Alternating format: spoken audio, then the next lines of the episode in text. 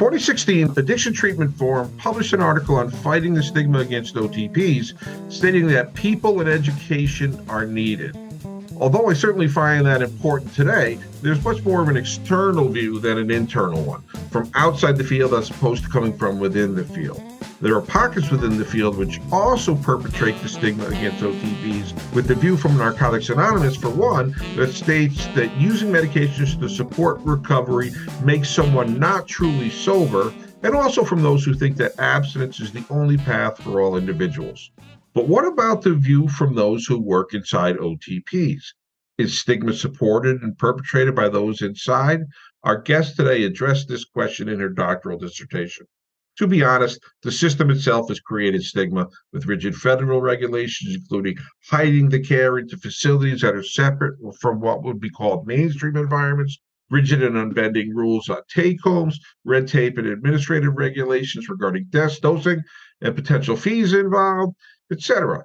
Any individual who's received treatment from or worked in an OTP has seen these difficulties in action. It is noteworthy to mention that presently there is a push in Washington, D.C., led by Senator Edward Markey of Massachusetts and Congressman Daniel Norcross, to not only continue the less restrictive COVID era rules, but to make methadone available through physicians' offices to increase access to care. So our guest's work could not have been more timely. Dr. Kathy Eggert possesses more than three decades of experience as a social worker, specializing in treating people with substance use and mental health disorders. Eggert, a long term employee of the APT Foundation in New Haven, Connecticut, serves as their director of an inner city methadone maintenance program, one of many roles she has held during her tenure there. During her career, Eggert has held a number of leadership roles, including being the launching director of the APT Foundation's Access Center the first to provide low barrier same day admission to OTPs and other outpatient programs. Her sustained commitment to working with people with opioid use disorder was birthed during the height of the HIV and AIDS epidemic that has shaped her research interest and scholarship. As a practitioner and scholar focused on the intersection of regulatory structures, culture, stigma, and practice implications. Eggert holds a Bachelor of Arts degree in psychology from Albertus Magnus, a Master of Arts psychology from Connecticut College, a Master of Social Work from the University of Connecticut. I like that. And a Master of Leadership and Change and PhD in Leadership and Change from Antioch University. Welcome to the show, Dr. Eggert. Thank you, Jeff. It's a pleasure to be here. Isn't it funny sometimes when someone reads your bio and you say, "Who are they talking about?" I, yeah, I don't know that person. I do that all the time at conferences. I'm like, I don't know that guy. So I'm glad to have you, and I really enjoyed reading your dissertation. And I thought it brought up so many things that I, a discussion was really warranted about that. So you start out by mentioning that our efforts as a nation to reverse the rising tide on the ever increasing deaths related to opioids. And I purposely don't say the opioid epidemic because I find it disrespectful to those who died, as well as their families and supports, long before it was considered a crisis or epidemic. I think that those are hampered by stigmatizing and ultimately discriminatory war on drug policies. Can you talk about what some of these policies are? Jeff, that's a long question. We could spend a whole day on that. The war on drugs policies extends every facet of our culture, even beyond treating people with substance use disorder. The economic toll, the toll on life, the toll on families is is just horrific, and we have not moved out of the way. We've we've known these policies are doing detriment for generations now, yet we still lack the political willpower to really take it head on. You know, the policies include things like mass incarceration. You know, at this point in time, we've seen some movement around powder cocaine versus crack cocaine, same drug, different policies, different legalities, where inner city folks who were more likely to have access to crack cocaine were criminalized differently. And we now have generations of Black and Brown folks that are still feeling the results of that. You know, and it goes beyond crack and you know that kind of law but it, it also extends to our entire treatment system right down to the work that i've been doing over the past you know 25 years within a methadone program methadone regulations were set up to criminalize people they were not set up to support and come from a purely treatment lens. They were born out of the time when Dole and Nyswander, two physicians, studied methadone. They found that methadone worked really well to help people regulate their use, stop using illicit substances, become productive in their lives.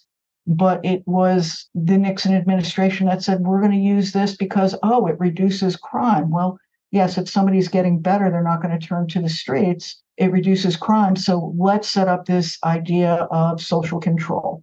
And that's what the methadone treatment system is based on. And I know we'll talk a little bit more about it. The policies and the regulations of this country around drug use are outdated. They marginalize people and they're largely based on race and social class. The important thing to that is, and I say this and it's an unpopular opinion, but you may agree or may not. The drug war over the years has done exactly what it was initially intended to do. Bob Ehrlichman, who worked in the Nixon White House, came out before his death and said, We knew we couldn't criminalize people for being hippies or for being black. So let's criminalize the substances that are associated with them. And they've done that. It's become social control and mass incarceration of black and brown people. So I'm going to say the drug war did what it was supposed to do or yeah, what it was designed to do, which has not been to help people with substance use disorders whatsoever. It was social control and criminalization. And Jeff, that's a great point because it actually predates the Nixon administration. This goes back to the 1800s, 1890s with the opium laws in California. It was not about making opium or, or saying that opium was bad for people or was harming people, but it was about controlling a population. And we see this with every immigrant population since then. It was, and that's when we look at the Harrison Act and, and things that came up our drug policy has often been driven by what the leadership, if you can use that term, determined was we need to protect white women from from yes. the opium dens, from the African American folks during you know like the Harlem Renaissance and during the you know when there was a lot of cocaine use. So it's not about public health. It no. needs to be, but it's not. No, exactly. This is a public health crisis. We have a tainting of our drug supply. And as a result, hundreds of thousands of people are dying. And, you know, it might be easy to say, oh, some people might be quote unquote expendable. Obviously, that is not something I believe until it really hits your front door. But what people don't really recognize is that it touches everybody all the time you know, if you are fortunate enough to not have had a family member or a friend experience this, it affects us on our bottom line. It, it, it affects our gross national product. It affects our ability to give good health care. It increases the risks of many health related diseases. So, this is a public health crisis and it does touch everybody. And, listeners of the program know that, you know, I, I lost my brother to opioids. He took his own life with opioids in 1990. And then in 2018, his daughter was found deceased in a hotel in Groton of an overdose. Hmm. Both were in treatment at the time. There was no co occurring treatment in 1990, which would possibly help my brother. So I've had someone die in my family before there was an opioid crisis, so to speak, and then after and the view of each individual was very very very different of that. And so i've seen that and that's one of the reasons i don't say crisis because crisis came when rural and, and suburban white kids were passing not when poor and people from inner cities and people of color been dying for at least 100 years in our cities and we did nothing about it. And what i would add to that jeff is that's you know we'll be focusing obviously on methadone is well you have two systems of care you have a system of care that was created, you know, during the time when heroin was prevalent in the inner city. Trust me, it was it was out in the suburbs too, but it was easier to identify in the inner cities. And we have the system of care that is based on punishing people and controlling people. Where now, with this crisis that began in the early 2000s, we have a different medication for the quote unquote new addict, as Al Leshner said during the Senate committee meetings, and they don't belong in methadone programs. So we have a vastly different treatment system. Oh, absolutely. And having worked in the OTPs and working with people who were indigent and didn't have access to other mm-hmm. financial resources, and there weren't other really other options for much of that time, it's very different. One of the things that fascinates me about your work in measuring and looking at the lived experience of those who have worked with patients in using methadone as a part of their recovery is that your employer, APT Foundation in New Haven, is one of the country's first OTPs. But interestingly, it's not only just one of the first, but it hasn't sat and rested on its laurels and says, we are going to do things this way the resistance to change isn't there from an organizational perspective. When new data comes out, new practices come out that have a strong evidence base, they become implemented. To me, that's just fascinating. You know, it's an interesting thing, Jeff. I started here a very long time. I was probably three years old when I first started here 30 years ago. And I was a research assistant. So I, I'd gotten to watch our ups and downs over the years. And we used to be an old school program that would taper somebody, you know, after continuation of using substances. And we've always stayed closely aligned to research. You know, as you know, we've yeah. had a number of really cool cutting edge people come through here. You know, you mentioned Kathy Carroll earlier. We've had the likes of Kathy Carroll, Bruce Rounsaville, Tom Kosten, you know, and even our, our founding director, the founder of this organization was Herb Kleber, who went on to be the deputy director mm. under William Bennett, the drug czar under the Bush administration. Funny story about him was he left after about two and a half years, SAMHSA, because of war on drug policies, and, and it wasn't changing. You know, fast forward to now, our organization major shifts when Lynn Madden, our, our CEO, mm. came on board and she bought her work from NIATx, which is a, an organization that looks in best practices and really looking at how do you get people into healthcare. Mm-hmm. Um, and she changed our front door completely. And I had the privilege of being the opening director. You know, we went from having, you know, when I started here, six month waiting lists. And you know, a waiting list in a methadone program for somebody coming into treatment is is potentially a death sentence. Correct our thinking during the time was, oh, they just weren't ready to come back in and, and make their appointment. Nobody's going to make an appointment six weeks later unless they're super, super organized. Right. You know, so people wouldn't make it to the appointments. And we end up with a six month waiting list. When we changed our policies, we had gotten it down to about a, a month to get into treatment. From the day that we opened the Access Center, it was within 24 hours to walk in the door, do an evaluation, do everything that that we needed to within the regulatory body, but we figured out how to do it and how to get people that first dose of methadone and then continue to engage them and break down the barriers on the back end that, that would lead to either us thinking that we had to discharge somebody. We really tried to make it easy for people to stay in treatment. We still look at that it's really important to kind of strike when the iron is hot whenever someone expresses interest that's when you yeah. want to engage because you can connect with them and maybe tomorrow they're not into it if you pull them up but if you're able to connect today you can work with them and get them to come back because they're starting to form a relationship with the organization with the person and Absolutely. they're getting some help and i think that that's an important part especially because many of the people who receive treatment through OTPs have the greatest amount of need at that particular time. Not all, but many. And that's the folks that you really want to reach because it is a life saving intervention, just getting somebody to be a part of the program. And emphasize that word it's a life saving medication that we've built a really arbitrary structure around. You know, kind of looking at that, you know, this arbitrary structure and things that we do as a field, your study identified something that it surprised me, but it didn't from working in the OTP system and kind of being a part of this. I can't lie and say I'm fully self actualized and I was doing all the right things. I was part of the system and I did what the system taught me without much thought. So it's like two thirds of counselors both held stigmatizing beliefs about the individuals coming into treatment and participated in behaviors that were themselves stigmatizing. I've got a couple of questions around that because what are some of those beliefs and behaviors? You mentioned one, they're just not ready.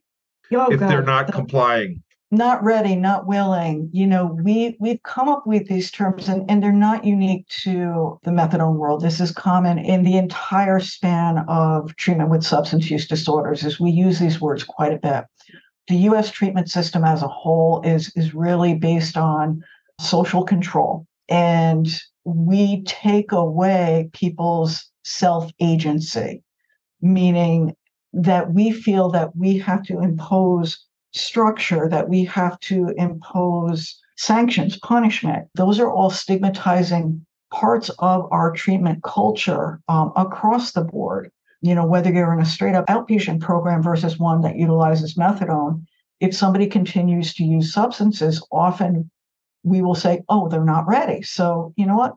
You go away, you go to an inpatient program. If you're able to go to an inpatient program, as you know, it's difficult for mm-hmm. many different reasons to get into an inpatient program, not to mention that there are barriers. You know, if somebody's a mom with a baby, if somebody's employed, you know, we say, go get ready, go get taken care of. And when you're a uh, better patient, come back to us. And the other realities that we miss is that there, since the dawn of the day, there are people who choose to use drugs. People use drugs. We've known this forever. And we label that group of people as outcasts and somehow say they're not worthy of our care. And we do that in the context of a lot of our programs. We, we talk about person centered care, we talk about meeting somebody where they're at, but there's an underlying assumption often that we will make them ready. We will help them find the readiness. And, and that is part of our job to, you know, utilize motivational enhancement. But some people aren't going to be ready. And the medication of methadone is life saving regardless. It, it, reduces overdose, as you know, it reduces the risk of engaging in behaviors that might increase exposure to HIV, AIDS, other infections, and so on. So, in terms of things that we do within the field, we get frustrated, you know, and some of this is supervision stuff, but frustrated that somebody's not moving into that readiness stage or that they're continuing to use substances. And by design in a methadone program, that means that we punish them. Part of what I saw as some of the stigmatizing lens, and, and Jeff, I'm going to say this full disclosure, I've been doing this a long time. There's nothing that any of my participants said that I at one time did not say mm-hmm. or do myself. You know, we say that they're not safe and don't look at the full picture um, and partner with, we're not allowed to look at the full picture and partner with somebody. We have this rigid criteria that we're asked to impose on somebody. You know, it's a difficult process. And, you know, even the intake process, I think of things and I believe that the system itself and the way we're trained to work in it and the environment of it, not so, maybe not as much now as it was, is a correlating factor to these attitudes and oh, behaviors oh, yeah. that we're repeating them, that the way we were trained to do things and not question it because this is the the program. So it's one of those things. I do the best I can. I have the best intentions, but I may not be doing the best thing, or it may do you know, you spoke of counselors who held beliefs and behaviors that mitigated stigma and discrimination. Yeah. What were some of the things that they did with the folks that served that changed the view, changed everything about the the sure. engagement?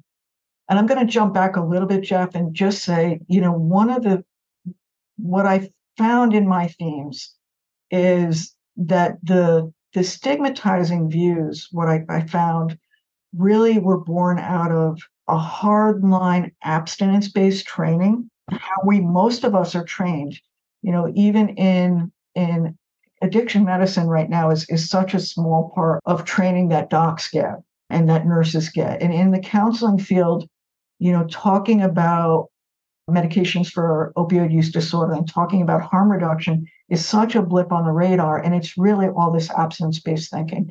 And that comes from a cultural preference.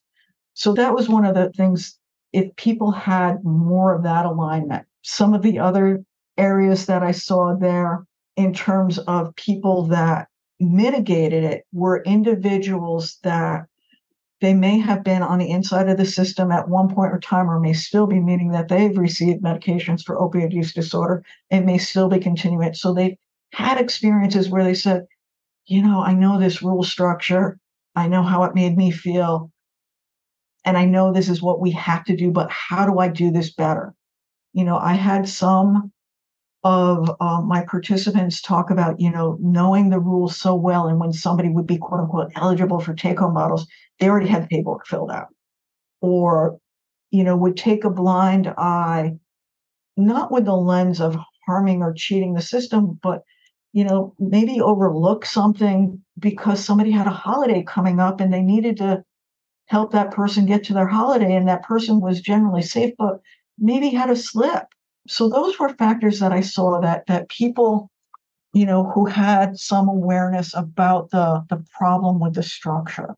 We in our education system don't talk about the rule structure of methadone people who, you know, like you, like I, we come into the system and we have no real exposure beforehand in our education system. We come into the system and based on the philosophy of our program, our physicians, our administrators, we were told this is what we have to do because it's the right thing.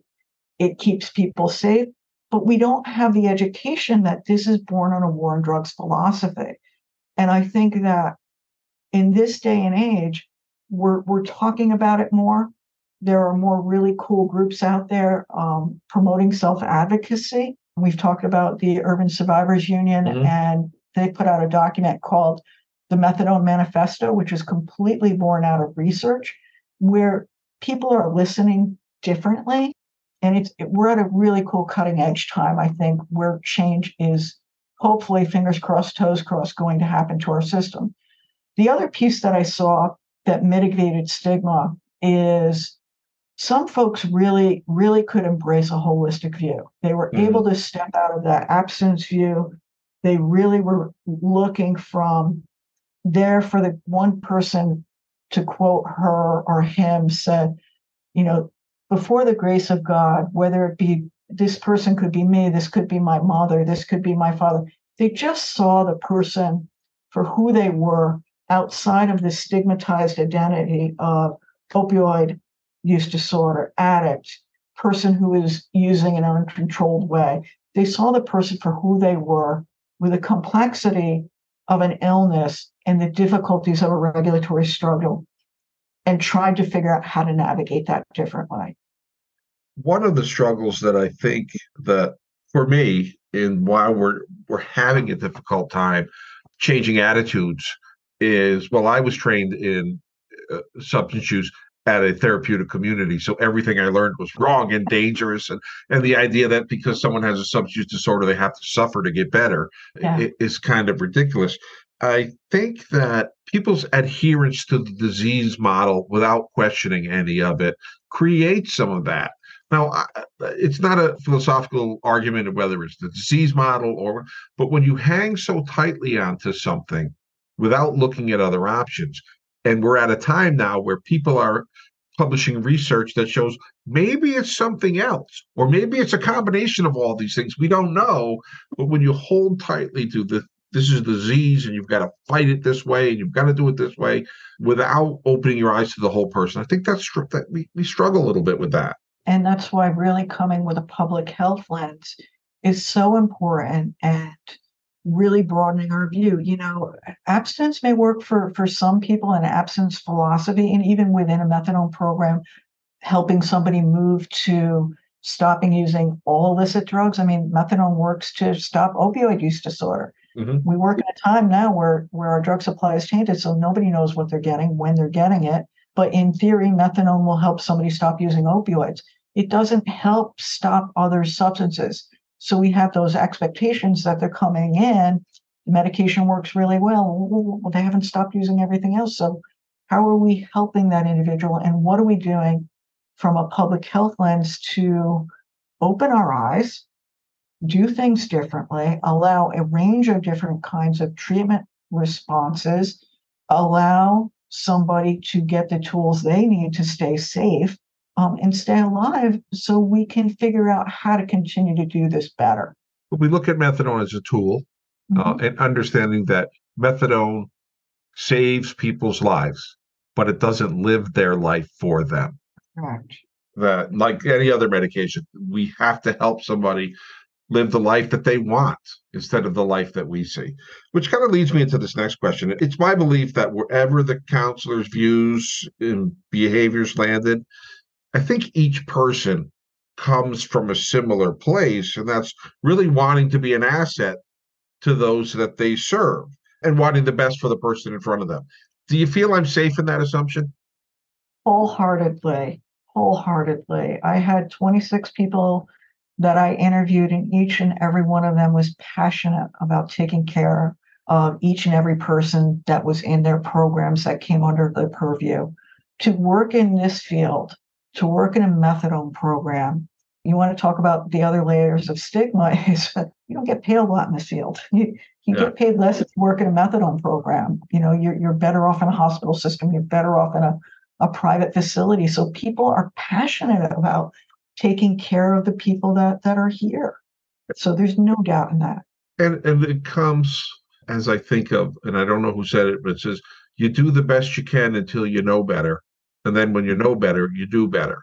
And I yeah. think with the research, we're at that point in time where we can make a change and all the legislative attention being paid to this, we really have the opportunity to make a, a positive change for people yes. so that their work is becomes more rewarding for them because they're seeing better results from their efforts.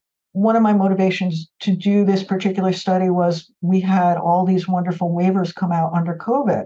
Mm-hmm. And I was curious, you know, my experience was, you know, I'm in a place where I'm like, cool, let's help people have more flexibility.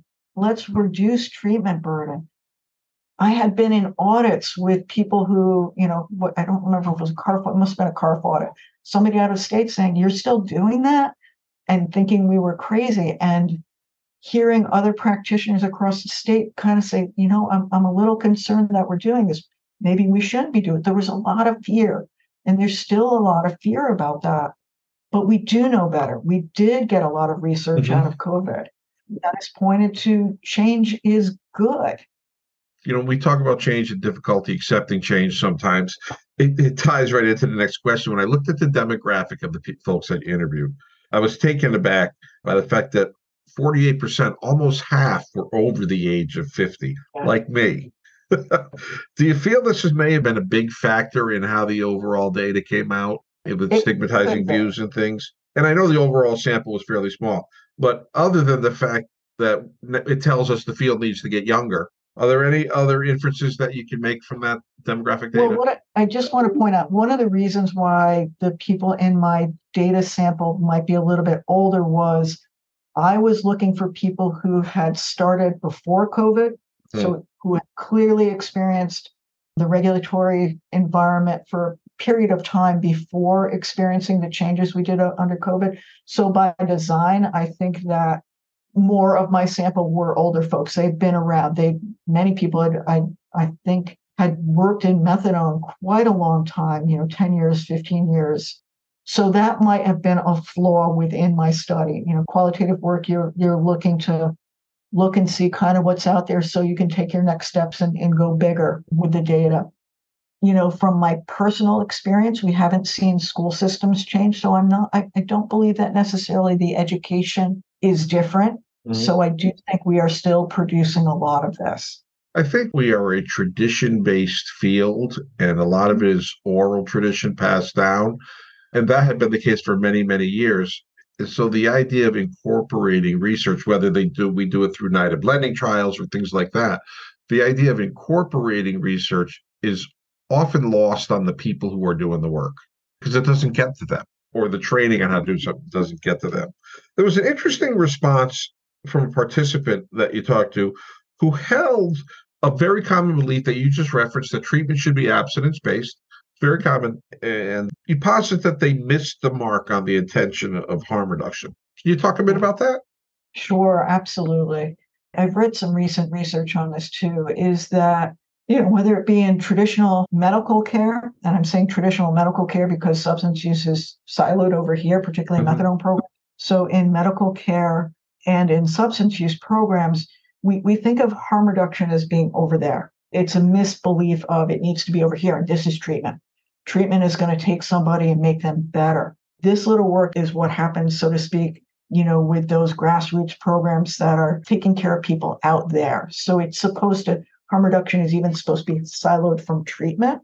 And it misses the mark because within a treatment program, when we open ourselves up and we truly work with somebody where their readiness is at or where their choices are at, or where their their life is at, we can have different conversations. So the whole point of harm reduction is as simply as keeping somebody alive to allow them to make the choices they want. When we silo harm reduction from a treatment center, we run the risk of losing somebody. In Connecticut, we've recently, through um, the Connecticut Harm Reduction Association and a portion of the Department of Public Health, had access to harm reduction rovers. I don't know if you've heard about these, but they're mm-hmm. essentially large tackle boxes, you know, three feet high, three feet wide, filled with safe supplies. And they were offered to a number of programs. And in addition to the APT Foundation, there's other programs that have these where we're able to offer somebody safe syringes, wound care supplies, clean smoking kits, so that they can take care of themselves. And what I will say, Jeff, we're we've been doing this now, I think, for about a year, I want to say, at the APT Foundation and, and other programs. The nature of the conversation somebody changes when you can be as real as possible with where they are at and have conversations about what they're doing in the moment. And then a couple of days later, they're saying, you know what? I want to make that phone call to a residential program. You know, as a provider, to be able to speak that and understand that somebody is doing what they need to do and what they feel is where their life is at or needs to be at or they want to be at. And I'm not going to, I want to be careful about those words you know, or they choose to use substances because that's their choice. It's my job as a healthcare provider to keep people safe. I agree that I think people miss the mark on harm reduction. And where I see the mark being missed is that even more siloed. It's it's looked at as being over here when it's really a part of the continuum. Is that people look it at harm is. reduction and say harm reduction is to hold people until they're ready for treatment, and that's a misnomer. Harm reduction is designed to meet that person where they are at today and help them stay alive. Mm-hmm. And if mm-hmm. tomorrow they want something different, we adjust to that. Right. But it is the end unto itself until the person we're working with tells us different or not. It's keeping somebody alive is enough. And and the the risk reduction, the kits and things like that. I know that goes way back to the 90s, how we cared for individuals with HIV. And so it's, it makes perfect sense to use that. And Larry Kramer, who really has a single individual changed the whole view of HIV with Dr. Fauci actually as his ally, is one of my heroes in terms yeah. of community organizing. And the social worker in me is community organizing. My minor, I can't get out of it. but I think that we need to look differently at harm reduction as a valuable tool unto itself. It doesn't have to be more lead to something else. And you know, frustrations with patients in care is not an unusual phenomenon. I see it as a uh, in many cases a common countertransferential response that can be mitigated through supervision. How did that play out during the course of the study in terms of the frustrations? You are absolutely right. Frustration is part of working with the human population you know, and the countertransference pieces, you know, I see somebody and, you know, I see Jeff, he has all this potential. That's the countertransference piece. But when it comes in the guise of a system that by design is centered around social control and the frustration leads to enforcing and punishing patients, it becomes stigmatizing in a way that is harmful to everybody. One of the things that I, I have not mentioned is there's this concept called intervention stigma. And this was put forward by a researcher, E. Madden, I forget the first name, but he or she talked about methadone being one of the most stigmatized medications is as a result of systems, as a result of structural stigma, we actually start to stigmatize the medication itself. And when the frustrations around a person behaving in a methadone program, and then we're reacting to the person in care based on our frustrations and taking away bottles or making a decision about a, a dose or saying they're not worthy to be in a group because they were acting out in a group rather than working through that in the context of a group. What a person learns is that the medication is bad, that the system of care is bad, So by design, we end up alienating the very people that we're supposed to serve. And, to uh, kind of paraphrase my friend and colleague Pat Riemer, things will change when we stop talking about stigma and we start talking about what it really is, and that's discrimination. Correct. Stigma is a thought, discrimination is the act. And I use that whenever possible, and I always give credit to Pat for saying that, but it opened my eyes when she said that. Let me put one sentence in the body of your dissertation sure. that really struck me. And not being naive, it didn't surprise me. Methadone maintenance treatment is more closely aligned with that of a carceral system rather than that of a healthcare setting. Now, you've referenced that idea many times through the course of our conversation.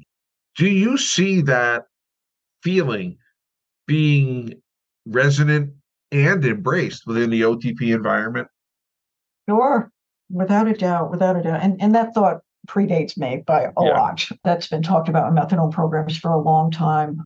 Yeah, you see this acted out every day. It's, you know, we have it drilled in our head that methadone somehow is these words about safety. We, we treat methadone in a substance abuse setting to, to quote my, my friend and CEO, Lynn Madden, we treat methadone like plutonium. And it's not, it's a medication. But because of these layers of culture and regulation, we have this idea that we've got to protect communities, we've got to protect individuals, we've got to protect people's pets from those people that we treat because they can't manage and they won't manage. And that is the carceral system. It's this idea that the people that we serve need to be controlled and monitored. And it happens in all of our actions around take home bottles. You know, if somebody comes in and they have a slip, you know, unlike if somebody's a diabetic and they eat cake, we don't sit there and have conversations about, well, you know, okay, you know, maybe you need a nutritionist. Hey, it was your birthday?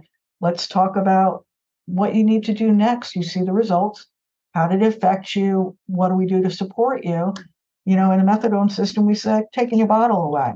Well, I have to go to my grandmother's because it's Thanksgiving. My grandmother lives in Maine. How am I going to do that?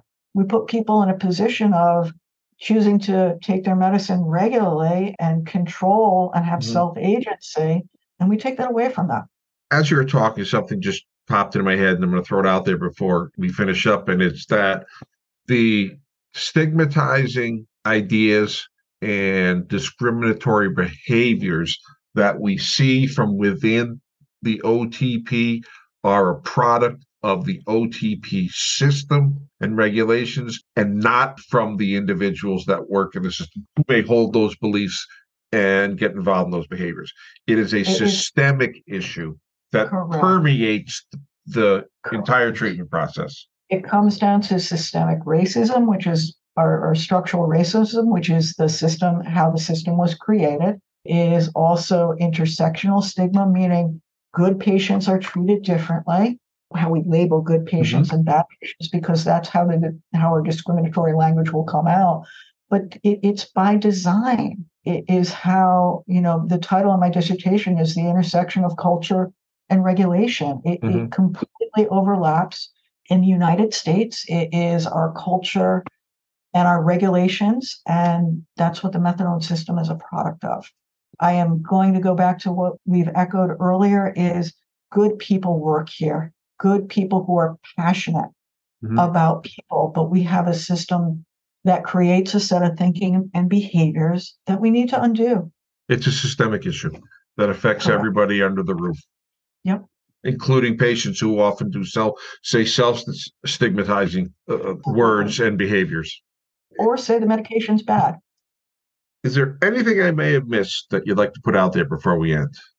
There is you know i'm just going to echo once again that that there is, are opportunities coming up. We know that the MOTA bill is making its way through the legislative bodies and it's an opportunity for change. You know otps will be around. We will have our jobs. There are still people who will benefit from the structures but we need to get this medication into the hands of people. You know people are dying and there's no sugarcoating that and the data point is there's like two and a half million people minimum that have opioid use mm-hmm. disorder mm-hmm. that would benefit from the agonist medications, be it methadone or buprenorphine. Stigma affects access to both of those medications much more so with methadone because of the regulatory structure. We need to update our systems. You know, the MOTA bill is designed to potentially get methadone into pharmacies to get trained physicians and practitioners able to prescribe it. We need to be doing these things to save lives advocates for the OTP industry are coming out and talking about this as a crisis for the OTPs based on some falsehoods and things like that. But in the 60s, John Kennedy, during a speech, talked about crisis and opportunity kind of being all together, at least in, in Chinese characters. I'm not sure how accurate that actually was, but it was a nice sentiment. And I think it is. It's an opportunity to make the changes. And there are organizations, especially I can say from what my knowledge here in Connecticut, that are making those changes and putting them into place. So that's heartening. I don't know about the rest of the country because I don't have the knowledge and access, but I certainly see it happening are, here. I have learned through my research and my recent networking that are there are some really great pockets of people doing good work. So there's some hopefulness that we don't leave on a negative account. There's hopefulness in that that change is is happening. Kathy, I'd like to thank you very much for spending time with us to talk about this. It's a difficult topic to talk about because it's not fluff and what people want to hear. It's accurate and it shows the need for change. And we talked about how changes are beginning. So thank you for your time and efforts on this matter. And, and we're glad that you came and joined us today. It's an honor, Jeff. Thank you. If you're interested in the full text of the dissertation, I'll post that link on our advertising for the podcast, and I'll make sure to make it available through the site. Uh, thanks to everyone for spending some time of your day with us and listening. We'll see you all next time. All of us at the CCB wish you a happy and healthy holiday season. We'll talk soon, everybody.